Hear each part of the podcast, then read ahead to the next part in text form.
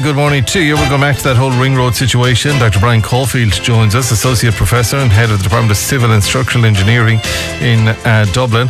And we'll also be joined by Senator Pauline O'Reilly, who joins us on the line from there. Uh, today also we'll be looking at other issues, including the ASTI are very concerned. Mairead Farrell is very concerned also about the way people are being treated. We'll be looking at that on today's programme. Uh, we're going to go to Woodford for one of those um, segments as well on today's programme. And also a lovely story coming out of Ireland West Airport Knock. Stay tuned for that and more to come between now and 12 midday. Comment lines on 086 38 33 55 3 with thanks to Rationel Windows 091 77 0077. A very good morning to you.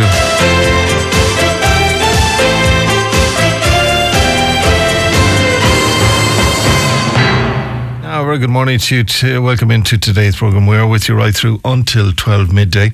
Um, today is a day I think we need to take a breath. A breath when it comes to the outer ring road. And um, I say take a breath, and I mean that with the height of respect to a lot of people. But you know what? My head has been fried because I was at it until late last night, listening to people and talking to people and seeing both sides of the argument and the rights and the wrongs and the emissions and the no emissions and people getting stuck. And we have letters and we have emails. And to be quite honest, we could do a three hour program for the next week on all of the material that we have. But I think we have to take a little bit of a breath. Now, the minister did come out yesterday and quite quite strongly said uh, that the ring road cannot go ahead. Uh, because of the emissions in question. I also did, as I promised I would, because I couldn't the previous night, I did watch the primetime programme, which I found very informative, which was broadcast on Tuesday night last. And again, it was put together very well. And I have to say, the content was quite educational, and everybody was involved in that. Uh, one of those people who was involved in that is Dr. Brian Caulfield, who's the Associate Professor and the head of the Department of Civil, uh, Structural and Environmental Engineering uh, in Dublin and in Trinity College, where I was on Tuesday. A beautiful campus, I have to say. And he joins me on the line today. I have to say, in the primetime programme, he was the voice of reason and he joins me on line one today, as does Pauline O'Reilly uh, also. But uh, Brian, good morning to you, and thanks for joining us uh, today. Good morning.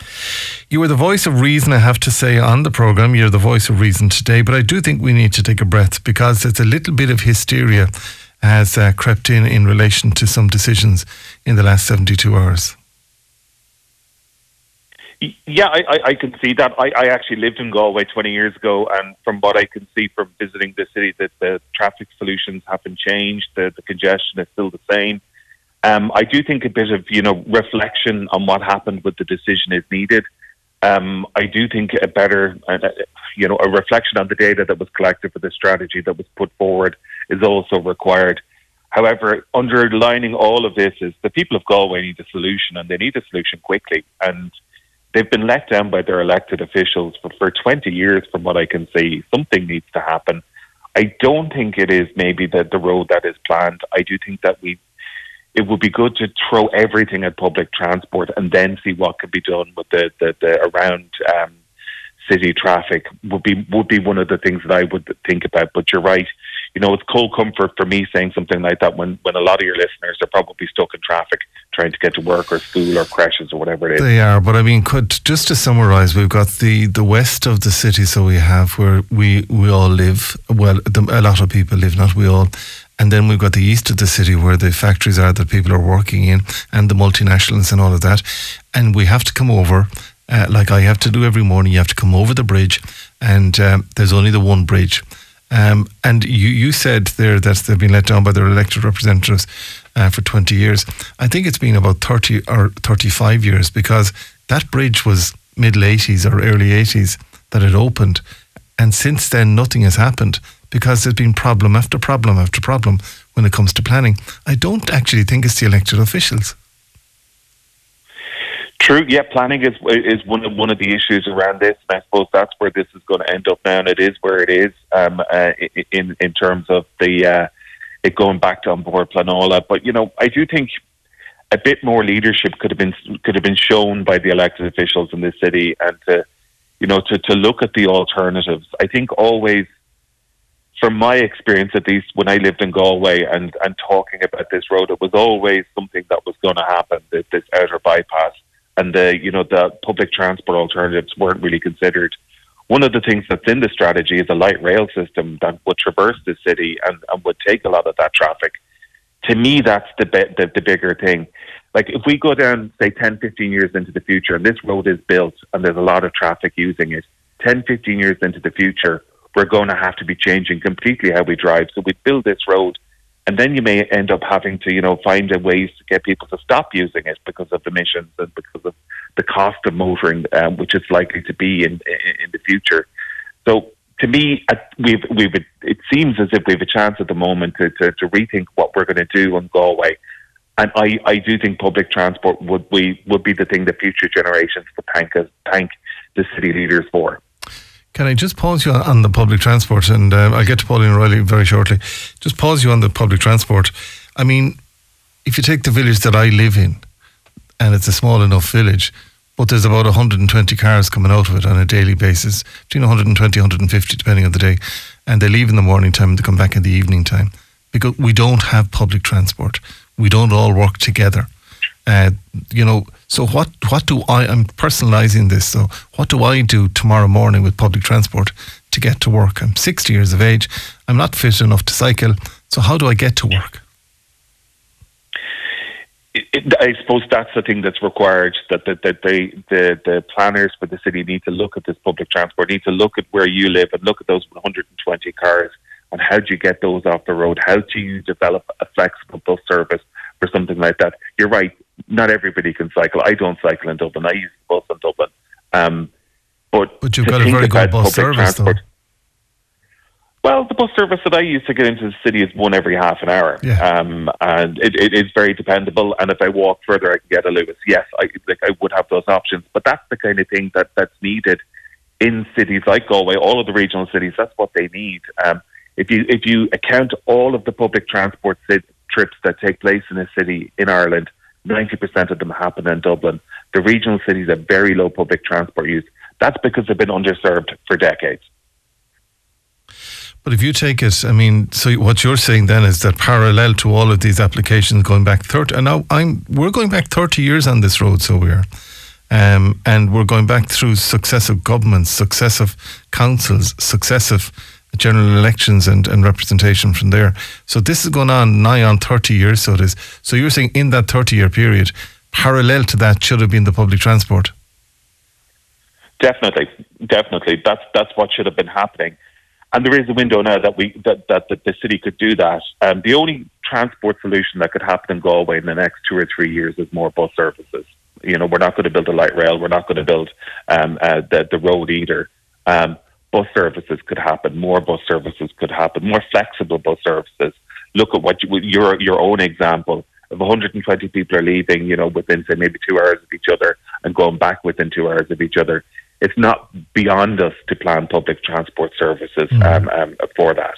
We don't even have a bus stop at the end of the road. Stay with me if you don't mind. I know you're busy too, but I want to bring in uh, Senator Pauline Riley on this.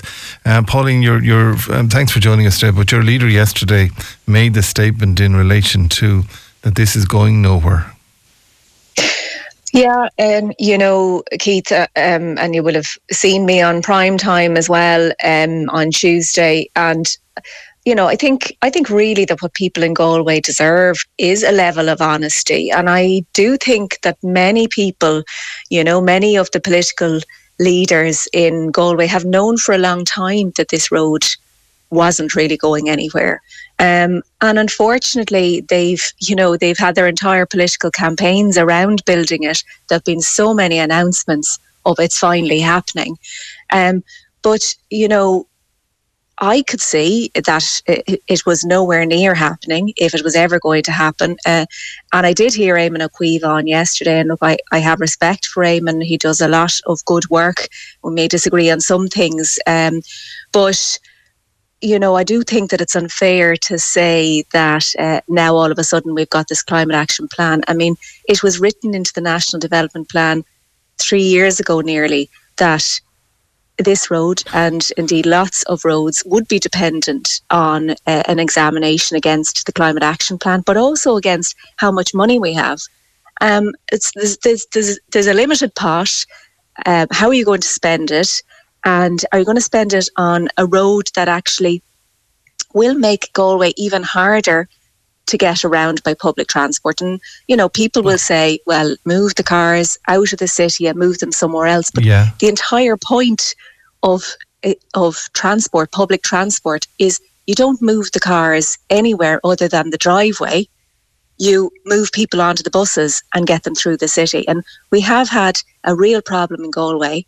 And you, as you know, Keith, I live on the west of the city. I, I, I know exactly the problems um, because I face the same myself. We have had a problem with completely irregular bus services, you know, not enough bus stops, not not enough shelters, not real time information, um, and uh, buses that don't go over the Quincentennial Bridge, for instance. Yeah, but, but um, all of these things have been known as well as as everything else for decades, and nothing was progressed. And so, what we want to do, including Minister Ryan, is to progress that public transport. Those are the bits that we can we can do something about, and actually will really transform Galway to be a better place to live and a more modern place to live. That uh, but that really respects you know Galway as a city and doesn't try to sprawl all over the place um, with you know industrial estates miles away from Galway, so nobody ever touches the city. Um, Okay, but can we, can So- we go back to the go back to the honesty situation here? Um, and maybe now that honesty situation that we're talking about is only sinking in with people. But I know of successive people, including the current chief executive of Galway City Council, that has put their life and soul into trying to get alternatives. Uh, and working with I- I- alternatives uh, on a parallel basis, but unfortunately, then you've got the likes of TII and other departments that are are not playing ball when it comes to Galway. And that, that that is a problem because if you take the license for buses coming out of Knocknacarra, your own area, I mean, it's a quagmire and, and, and other areas as well. But I mean, honesty, we have to sit back now and breathe this morning and take the honesty in and say, okay, we will not, and uh, correct me if I'm wrong here, but we are certainly not going to have any kind of any kind of a ring road at all for at least 10 years. Uh, you're you're not wrong on that. You're, uh, you're not wrong, but I So we mean, I, and I don't want to be that. personal No. about you know I, I don't want to be personal about the chief executive, but but I I do think that um, nobody has been putting their heart and soul into public transport in Galway, and that is the problem. Like that, it, it is a small city. It's a relatively small city, and you look at other cities around the Who world, it, and they they simply haven't been allowed to stagnate the way that Galway has. I believe that light rail is ultimately the solution for Galway. It's a narrow city which could be very well served by light rail. Well, we're- we're- Um, and indeed, before I went on prime time on Tuesday, I um, met with again with the light rail group. They've already met with Eamon previously, and um, and brought our transport spokesperson along to that meeting before I went on air. Yesterday, myself and Eamon Ryan sat down and discussed again light rail. But Brian is correct. In the short term, it is buses. Bus Connects, as you know, it's out for public consultation at the moment. Cycling lanes, there's supposed to be 11 going through, but th- that needs to be progressed very, very quickly. It also means that councillors who have been there again for decades, some of them, and you know, some are now TDs, um, they need to get behind some of those solutions and not block them as well. And and I do know from speaking to city officials that there is a frustration there around people blocking things um, because it will mean taking car parking spaces away. Like ultimately, that's what we're talking about here.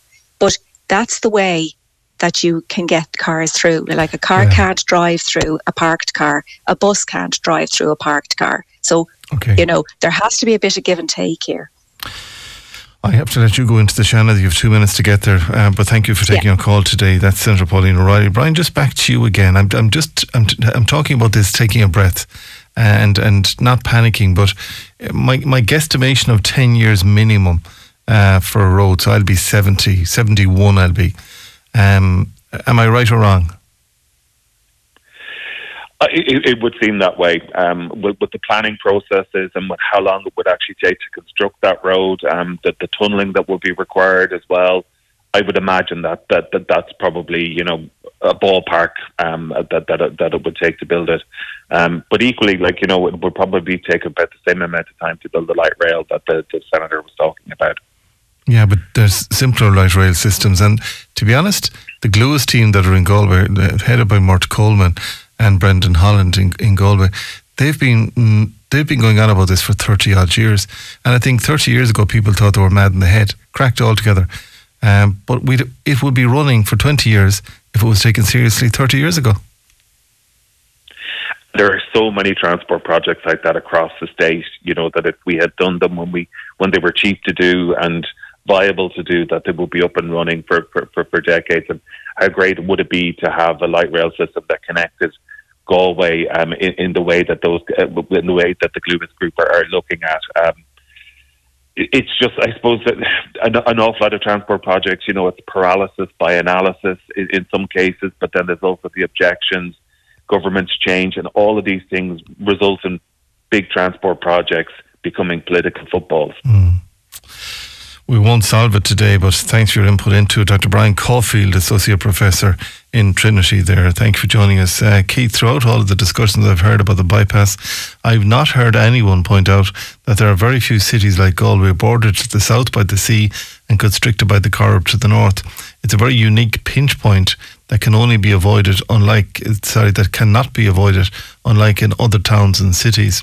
Keith, is also not only about the residents of the city, but the tens of thousands living in Connemara, I'm one of them, uh, who need to get to remote parts of the east of the country or indeed county uh, for work, sports, deliveries, collections, visits, etc., and vice versa. And Keith, anyone who suggests that providing better public transport will solve the problem is completely deluded, this caller said. Another caller said to us, Keith, uh, up here on the left hand side, and again the number, our new number is 086 38 33 55 3 with thanks to Rationel Windows. Keith, not a mention of a homeowners left in limbo. Anyone living in the country needs a car. The city dwellers have lots of transport options, but city dwellers have cars parked outside their homes. When I woke this morning, which I did quite early, I have to say, I actually thought of the homeowners and I know that uh, Deputy Noel Grealish has been representing the homeowners for quite some time. We failed to contact them this morning to see how are they feeling. But there's 42 homeowners that are affected by today's discussion. And there were a similar amount of people affected in the previous outer ring road or bypass, whatever it was called. And they were left in limbo for far too long.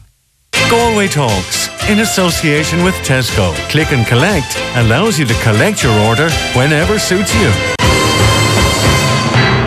Now, very good morning to you. Comment lines are quite busy today. It took me three hours on the bus to get from Salthill to Oranmore. How could it take you three hours on the bus to get from Salthill uh, to Oranmore? Please, would you come back and tell us that, uh, if you don't mind? And uh, I got an email overnight. Hi, Keith. My name is Emma. I'm a student in NUI Galway, and I'm writing an article on where students used to eat in Galway. So, if any listeners that were students in Galway, could you could they tell you where they used to eat?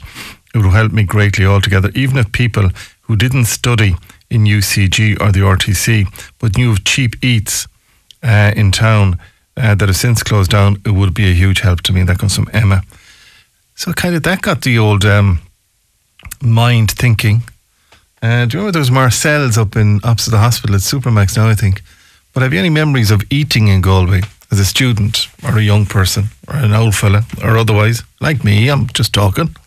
Um, but um, yeah, there used to be a place, it was the Wimpy that was downstairs, and then there was Light in the House. And uh, there wasn't many in town. Marcel's was one of the first um, kind of restaurants like that. Air House started. Anyway, if you have memories like that, would you be good enough, please, uh, just to send it into our text line 086 uh, 38 33 55 3 or comments at galwaybayfm.ie. Uh, Deputy Mairead Farrell is on the line to us uh, today. Um, Mairead, good morning to you. Good morning, Keith. I have to say I can't remember exactly where I used to eat when I was in NUIG, but I think I just ate in the canteen. If that's any use to the, the student doing the research, give your father a ring and see where did he eat because I remember yeah. I remember a lot a lot of them. So I do I do remember a lot of them. But I think Leyden House was where you went down the little alleyway and there was Gertie and there was Josephine and a gang of others working in there. Oh God, you're bringing back memories. Come here to me. You are very upset about small rural businesses being uh, discriminated against by the temporary business energy support scheme. Why do why do they complicate everything? Well, I mean that that's probably that's a quite a good question, Keith. And look, I, I'm obviously conscious that people are incredibly frustrated as well with um, what they heard, I suppose, over the last 24 hours in Galway with regards to the ring road. So I'm I'm conscious of that too. Um, but look, I suppose when it comes to um, when it comes to this business supports, and you know they like to give loads of different acronyms as well. So this is called the TBES, which is a mouthful in the sense that it's the Temporary Business Energy Support Scheme. Um, but this particular scheme, um, it, you know, is there to obviously assist businesses. So obviously we know, right, that businesses have had a really difficult time between having COVID and then obviously um, the whole, you know, the war in Ukraine and, and inflation in general has really had an impact. And I've been contacted as well as my colleague Rose Conway Walsh in Mayo has been contacted by businesses in rural Mayo and uh, and rural Galway about this LPG gas that they're using or or oil, and that they're not able to get. They're not, they're um, not included, yeah. Yeah, they're not getting assistance from this energy support scheme. And people are coming to me, and look, it's something that myself and Rose Conway Walsh have raised in the Dáil um, with the ministers directly to say, look, you know, sometimes in fairness, when you put together some kind of a scheme, you might accidentally, you know, miss something, or or you're putting it together in a hurry, and and you can't um, get it exactly right. But at this point now, it's months on, and it doesn't seem that there's any kind of uh, there's I suppose no will from government um, to to amend it to allow um, those businesses that are using oil or those who are using the LPG gas to get that uh, um, assistance. So just to, so just to just to put this in simple terms, then, if you take, uh, say, the Ardilaun Hotel or the Hardiman or Park House or otherwise, they may be using kerosene to heat the house or to heat the hotel in question. So they could be using kerosene. That's not allowed. Uh, they, they, they, can't get any relief on that.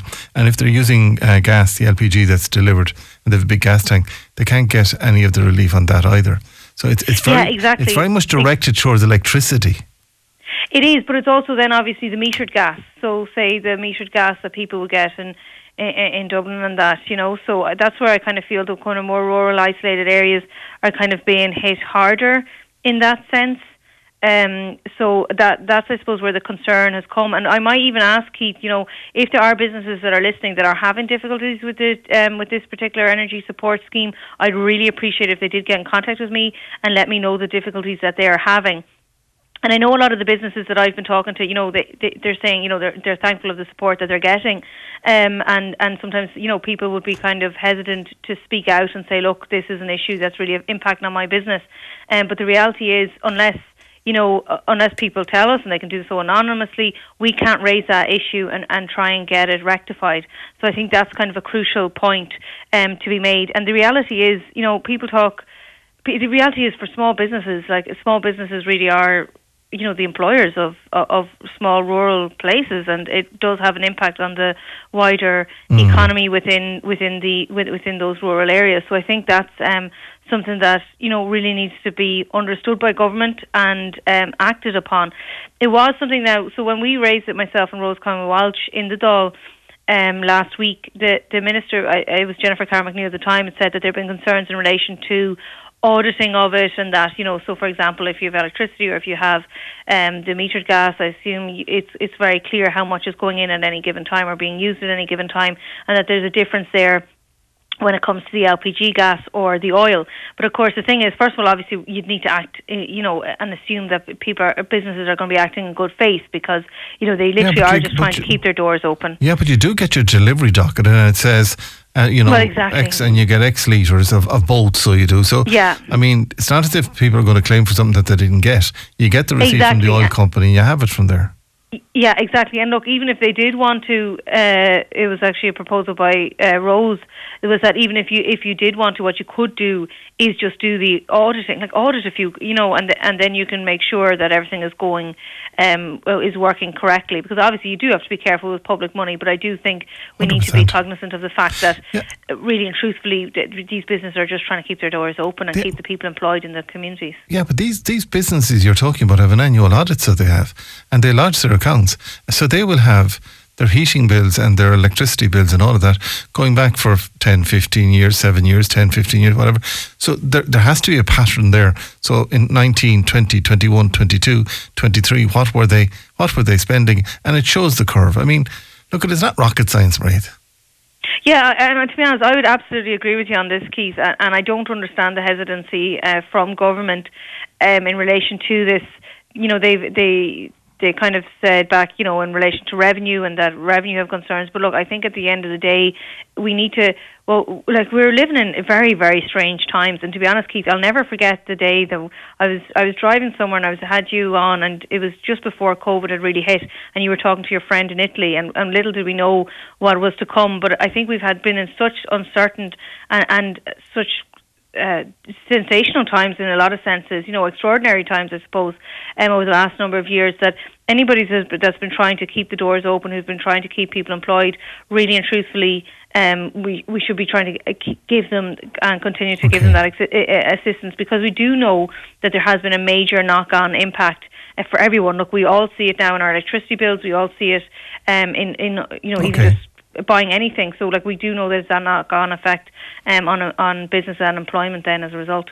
You just reminded me. I haven't spoken to Des Hubbard in two years. I must give him a ring and make sure that he's okay there.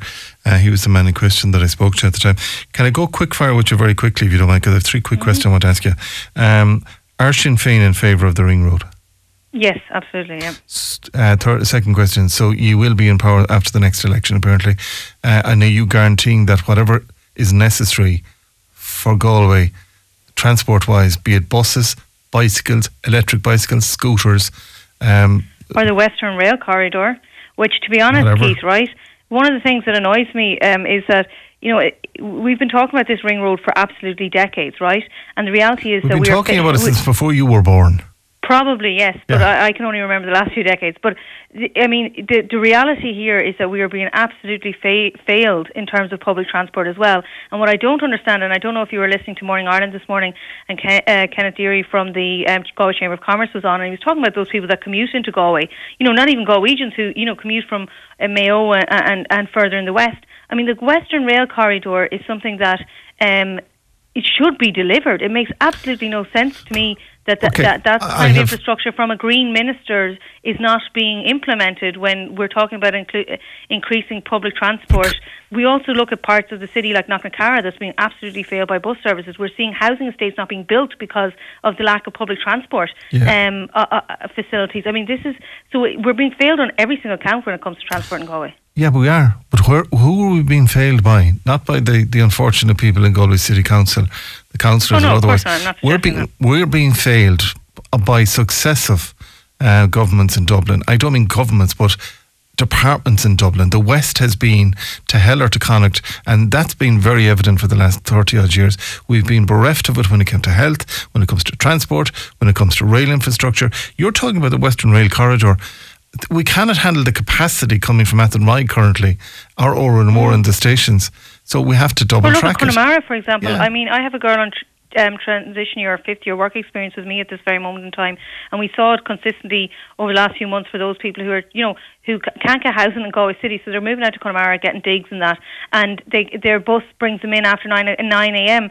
So this girl Nicole, who's on, in with me at the moment, her bus doesn't get her in until after nine a.m. So people are missing, like you know, then you can't if you can't rely on that yeah. to bring yourself into work. You're only adding obviously to the to the congestion by having to jump into your car. You're also um, taking uh, putting a lot extra stress on you. I, as you know, Keith, I used to work down in Limerick for about uh, two or three years, and I I wanted to get the train down because it would make my life a lot easier being able to. And I live in Mervue; it's handy for me to get the train in down. My train wasn't going to be getting me in until after nine a.m. So I started work at nine a.m. What was I going to be doing?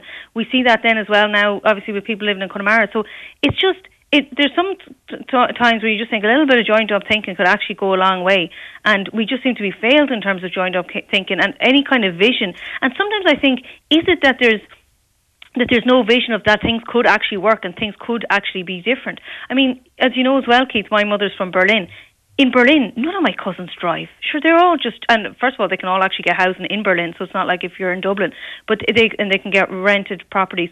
But they they can just jump on the train, they can jump on the bus. They know it's going to be on time. They know that it, will be regular.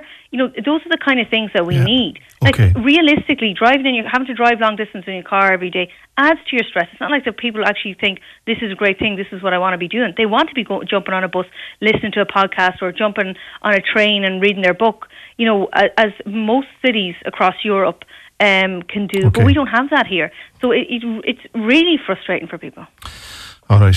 I have loads more questions, but I can't ask them because we have to move on today. Uh, thank you, Eddie, for joining us, Deputy Mairead Farrell. Uh, thank you for joining us uh, today. And I will, I must make contact with Des Hubbard and make sure that he's okay. Galway Talks, in association with Tesco. Find our award winning Irish ranges in store and online at tesco.ie. Now, very good morning to you. Welcome into today's uh, programme. The comment lines are all open if you want to get through to us on 091 And uh, you can also uh, text us to 086 38 33 55 3. Now, briefly, I want to go to Brian Kenny and Andrew O'Regan because a couple of months ago, Ailish O'Reilly joined us. We were talking about Woodford and uh, they were honoured at the National Pride of Place Award. And the two gentlemen joined me on the line. Gentlemen, good morning to you. Good morning, Keith. Oh God, you should be in a boy band, the two of you. Brian, I'm going to start with you today. The Lawrencetown Community Development Group were honoured indeed with the prestigious award on Saturday, the 21st of uh, January. Congratulations, and I know that Ailish was uh, looking in from afar. Uh, yeah, thanks very much, Keith. Um, we were delighted to win the award. We were very excited on the night. Um, it was great recognition for the effort that the community made uh, to make our, our village, I suppose, a better place to live. And a, a, lot of work went into this, Andrew. Um, just even for the visit of uh, the adjudicators, a huge amount of work went into it. Yeah, Keith, that's right. Um, I suppose I, I, primarily was in the school, but uh, community development group had a, a range of activities planned. Uh, they have so much. There's so much development that's gone on in the community. I suppose they, they needed a minibus to bring people around and show them everything that has been done and accomplished. But uh, like from from our point of view, um, like it was fantastic to see. We had the adjudicators come down to us, and I think they were wowed by the fact that uh, our 1940s building actually recently had a, an energy retrofit with solar panels and air to water heating system and all installed in like such a historic building. And obviously, it's it's um, it's really future proofed. And uh, also, I suppose a development in the school that they saw was uh, we've, we've opened two special classes this year now, and um, our enrollments the last number of years have actually grown by 50% and uh, we've become a much more inclusive and uh, vibrant school because of that, and because of the help that we've got from the, the community. Like they've encouraged us all the way. So um, yeah, it was uh, that was that was really my take on it. But I'm sure Brian Brian can tell you more about the, the rest of the activities that went on that day. Brian, I do remember speaking to Ailish that day on the phone about something else altogether because she was heading off to Ukraine with uh, uh, with supplies. Uh, but there was Irish dancing, there was music, there was poetry, and lots more.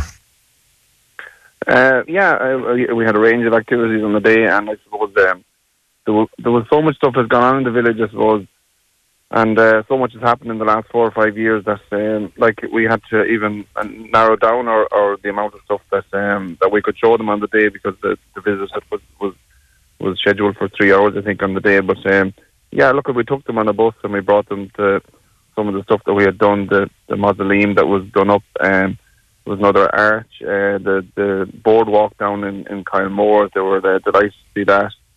Um, and then all the facilities up behind the school, the new childcare building, the new Muga pitch, the walking track. Um, there was ladies there doing an activated pole class on the day, um, and and then Andrew showcased the school. So yeah, it was a fabulous day, and I suppose um, we were delighted with the way it went, it went on the day, and um, I suppose we we thought the judges were impressed. So um, but I suppose still on the night we were still shocked that we won because uh, we couldn't we couldn't we couldn't believe that we had the I suppose the best village in Ireland in that category. You know. Well, listen, you've put the work into it, and it is officially the best village in Ireland. So congratulations. Uh, have you stopped celebrating, Brian, at this stage, or is it still in the back uh, of the head? Uh, no, no, we haven't stopped, Keith, and we're planning a, a, a proper village celebration uh, on the 18th of uh, February. So um, we invite all the community and all the surrounding communities who who are also great. Um, you know that helped us with all our activities and all all our fundraising and everything. So we're appreci- really appreciate for not just our own community but all the surrounding communities. Um, so they're all invited, and uh, there'll be more information on, on our Facebook page about um, the activities for for um, the 18th of February. So um, keep an eye out for it. All right. Well, Lawrencetown and Woodford honoured at the National Pride of Place Award. Uh, thank you both for joining us, Brian Kenny and Andrew O'Regan. When it comes to uh, places to eat in bygone days, you got to pick a bucket or two days. You met that, you know, those days. Uh, somebody said the Corrib restaurant. Yeah, remember going there uh, to the Corrib restaurant. It's, it was up over the cellar bar, is where it was. The Galleon in Salthill, somebody else says. Uh, somebody else says, I remember going to Pat's Chipper in Cross Street, finest chips in town. Yeah. I, well, Pat was he was an absolute gentleman. Lord rest his soul, but an absolute gentleman. Pat Fay was that his name? It was, yeah, a gentleman of gentlemen, I have to say. And um, other calls coming into there in relation to Lydon House comes in there uh, quite a bit. Uh, the GBC comes in there quite a bit. GBC still there. Uh, but where else? Have you memories of where you ate when you were going to college, going to school, secondary school? Powell's, oh God, yeah, Mrs. Hoy and Powell's in the Four Corner. And she was another legend, so she was. Yeah, they had a lovely little coffee shop just where they, at the back of Powell's. And it was there forevermore. And they did the finest of food in their sandwiches and teas and coffees. And Mrs. Hoy was there. Mama Hoy, that's what we called her. Uh, she was there. Uh, but somebody just said Powell's in Galway. Uh, but text us uh, to that number, please, and let us know as to um, where uh, you ate when you were in Galway, please. Keith, all of the proposed solutions for the traffic problems in Galway are suffering from paralysis. The bus connects to Dublin and Tuam Road. Bus corridors are taking far too long to deliver. The ring road was always going to take 10 to 20 years to deliver. So we're going to have to concentrate on what we can deliver. Uh, the above projects, along with Park and Ride and east north west approach, uh, roads to the city and a proper bus service uh, using bendy buses, etc., would go a long way to solving the traffic problems in the short term. This would need government departments, local government management, and local politicians to work together. And yes, uh, the Western Rail Corridor. Uh, would also be an easy win. Just look at the uptake on the Galway to Limerick route now. Dublin based economists and politicians take note. You were all wrong about that one day. Uh, please don't read out my name, but that is the situation from there. Can't disagree with you on the other lines coming in here on the telephone line uh, today. Keith, when I was in college in 1966 67, I used to eat in the GBC in Shop Street. And there was a lovely girl there called Sarah who was waitressing. She was very good at her job. God bless your memory. And uh, Keith, I thought that interview was very one sided. There was no one uh, on pro bypass. Uh, it's very biased. Uh, Keith, it also took me three hours on the same bus uh, to get from Salthill to Oranmore. So it does have a problem. Uh, it, it, does cause a problem. And somebody else has been on to us, and this is quite a good question today. And maybe some theologian out there can answer it. By the way, if you think it's biased, that's your that's your view. You have your view, not a problem in the world. Um, but this is a good question. Does St. Bridget or St. Patrick have a surname? So could it be St. Patrick Morley or could it be St. Bridget Finnegan? Have they surnames? Can you find out for us? Can somebody tell us? Please, to the comment lines. Now, if you want to get through to us, uh, you can do so yet to come in the programme, by the way. We have a number of other issues, including we're going back to that whole bypass situation or ring road or whatever. And the ASTI are very concerned about coming exams. So stay tuned for that and more to come on the programme today. We're with you right through until 12 noon. Galway Talks, in association with Tesco. Click and Collect allows you to collect your order whenever suits you.